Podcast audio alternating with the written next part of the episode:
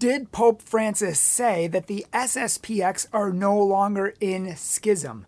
Is that true? Did he come out and say that? The answer is no. He didn't just come out and say that carte blanche. There's a lot more to the story. It's a lot more nuanced than that. And people aren't even looking up the facts. What people are doing is they're taking a screenshot from a video which says Pope Francis says SSPX are not in schism. And they're just showing that screenshot and sharing that screenshot, but they actually, I don't think they actually watched the video. It's similar to what happened when Pope Francis uh, supposedly said that uh, cross of Christ was a failure, and Protestants went crazy, and many Catholics went crazy, but they didn't watch the video. They didn't listen to the statements. They didn't look at the context. And this is exactly what's going on here as well, when in reality, it's much deeper, it's much different, and it's much more dubious. So let's get into this. Are the SSPX in schism? Yes, they are, Kennedy Hall.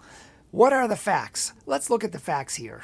But let me just say something right up front before we look at these facts and see what the Archbishop had to say about him. We don't have Pope Francis's actual words. Pope Francis didn't actually say this. Like there's no writing, there's no video. We don't have his actual words. What we're relying on is someone else's words and what he said about the Pope and what he claimed. But this Archbishop, Vitus Huonder, who claimed this, has become an SSPXer himself, a sympathizer. He gives all their talking points. So this is coming from a dubious place. It's what people have done in the past over and over again with plane interviews, saying, oh, the Pope said this, the Pope said that, the Pope, and then it's come out later that, oh, no, he didn't actually say that. The Vatican clarified. And this is again what it's he said, she said. But in this case, it's not a credible source. As we're going to see, the Archbishop not only gives outlandish, sophomoric, and slanderous claims against the Catholic Church, but also against the Pope himself.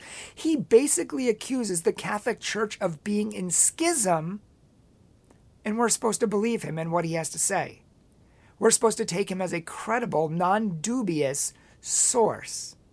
That's problematic for me, very problematic.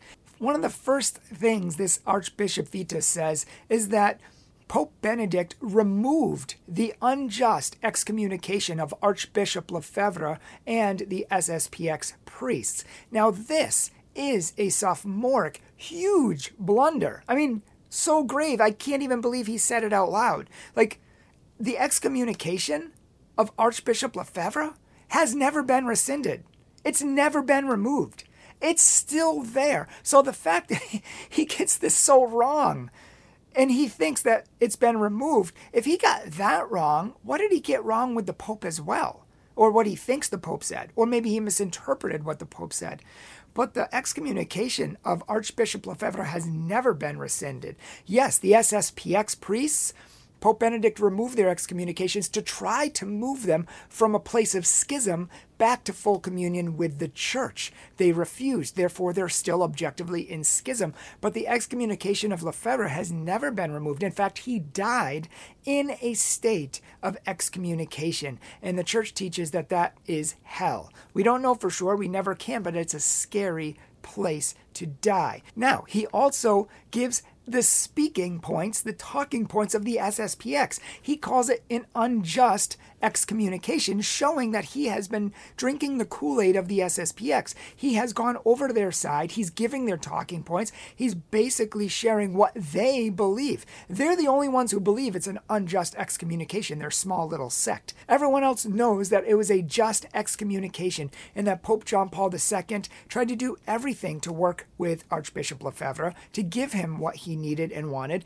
And even the Archbishop agreed to the terms, reneged later. The church bent over backwards for him and he just refused. And he was disobedient to rightful authority. He had warning after warning after warning to recant, to repent, to come back, and he didn't. And the excommunications are so authoritative they cannot be mistaken. The second thing he says is that the Catholic Church left the tradition and the teaching of the church. Does that make any sense? Do you know what he's saying? He's saying that the, and, and later on he says that the Catholic Church left the tradition and the teachings of the church, what the church has handed on. He's basically accusing the Catholic Church itself of being in schism. This is the source we're supposed to be listening to. This itself brings about a censor. Like, this guy should be censored like canonically. Like he shouldn't be. this is insane. He's claiming that the Catholic Church is in schism. He's claiming that the popes are in schism. Why? Because they have not upheld the teachings of Jesus Christ. They've not held the traditions. They've changed them. They've departed from the teachings. This is a serious, grievous, slanderous charge, but it shows you his mindset and the mindset of the SSPX, which is, ironically, a schismatic mindset. This is the mindset of schism to say that the Catholic Church has gone astray, therefore, we are right. That's exactly what Luther said. He thought the church went astray, the Pope went astray, they lo- lo- lost the true teachings of Christianity, the pure, pristine teachings. Many people have claimed that, and it's a very grievous claim. We have two videos, if you're interested, showing that the SSPX, in fact, are in schism and we give people documents, authoritative statements, church documents, and so on. We list everything so nobody can accuse us of just giving our own opinion. And you can check those out at the end. But even worse, even more nonsensical, this archbishop has the audacity to claim and to, to give into conspiracy theories and SSPX and other people talking points that the Pope himself is starting a one world religion, or at least he endorses a one world religion. This is nonsense. We've already debunked this on our channel. I mean, Protestants are like buzzing bees saying that the Catholic Church is starting a one world religion and the Pope is at the head of it. Atheists are saying it, and the SSPX supporters, some of them are even saying it as well, including this guy. He's buying into conspiracy theories that the Pope is endorsing a one world order, and it's just not true. And again, we're supposed to believe this guy? We're supposed to take him as credible? How are we supposed to believe what he says uh, about what the Pope says about SSPX when he can't even get any of these basic facts or information correct? It's dubious. I'm not going to get into everything else he said because we're trying to keep this clear and concise here, but there are many other charges, serious, grievous, slanderous charges that he made against the Pope and against the church that just aren't true, factually, logically, or anything else. They're just not true. So, why would we take this man's word for it? I mean, we don't have the Pope's words, we only have his words. And so far, his words are not reliable. The only statements we do have about Pope Francis on the SSPX and schism are that they are in schism. Yes, and we have Pope Francis's own words in writing talking about them being in schism. So we don't have to guess it. Like literally, it comes down to we have we can take what Pope Francis actually said versus what we think this guy might have said in a private conversation, what he may or may not have gotten correct, what he may or may not have misinterpreted. And as we're going to see in a second, even if what he said is true, it still doesn't prove his point and it still doesn't change anything, and the Pope still did not endorse anything. Even if the Pope did say that, it doesn't change anything canonically. It doesn't change the official objective status of the SSPX. It's kind of like if the Pope said something on an airplane, you know, oh, homosexuality is okay. Well, okay, he's, he's allowed his opinions, he's allowed to say something. That is not an authoritative statement. He never said that, of course, and we have a video debunking that as well. But even if he did, it doesn't change the church teaching because it's not an authoritative statement. And likewise, just talking with a bishop in private has no authority. It's just two people talking, and we don't even know what he said. So there is no authoritative statement made on this, which means that the authoritative statements on this still stand.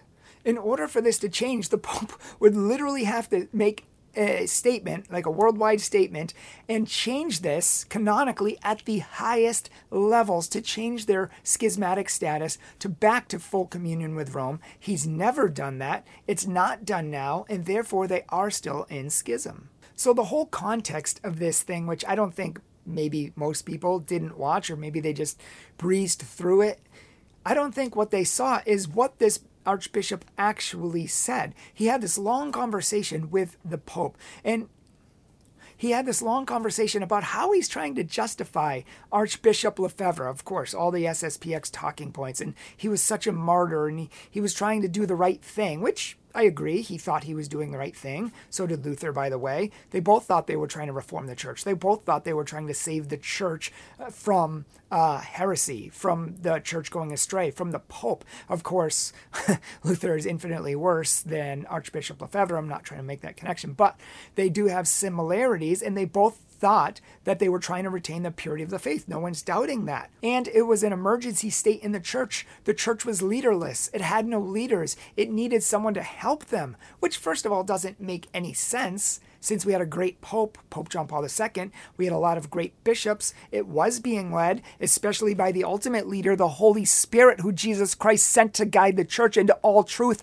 Same as always, 2,000 years. You're telling me it's leaderless? Give me a break. The bottom line is he didn't have a reason for doing this. He went against outright express authoritative proclamations from the Pope, which you cannot do without going into schism or being excommunicated. So maybe, yes, I'm sure he had good intentions. So did Luther, but they both went about it the wrong way. I mean, literally, Archbishop Lefebvre said that the Pope in the seat of Rome is filled with antichrists. That's literally the exact wording that Martin Luther used. They're literally speaking the same talking points.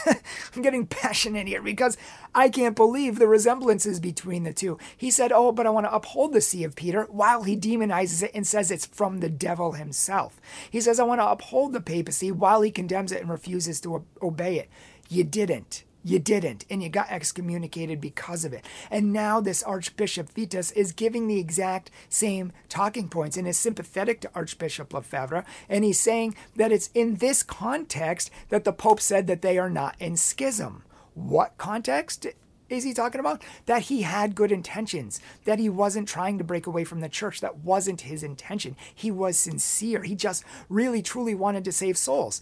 And the Pope was saying, yeah, maybe in that sense, he wasn't schismatic. But in an objective sense, that's the subjective sense, maybe he had good intentions, but the objective sense is that he did go into schism doing it. He did go about it the wrong way. They are in schism, and that has been the clear, concise, unchanged teaching of the church objectively. And in fact, Pope Benedict XVI said until they fix their heresies and come back into union with the Pope and submit to Rome, they still will not be in communion with Rome and have no active or licit ministry period, which is why we can't attend SSPX churches. Can I just say that these are the same people, the SSPX, who demonize the Pope constantly? It's always attacks on the Pope. They mock him, they attack him, they tear him down, they call him the Antichrist, they say he's creating schism in the church. They're basically telling all of these evil things while saying, oh, but we support the papacy. No, you don't. You do on paper, you don't in reality.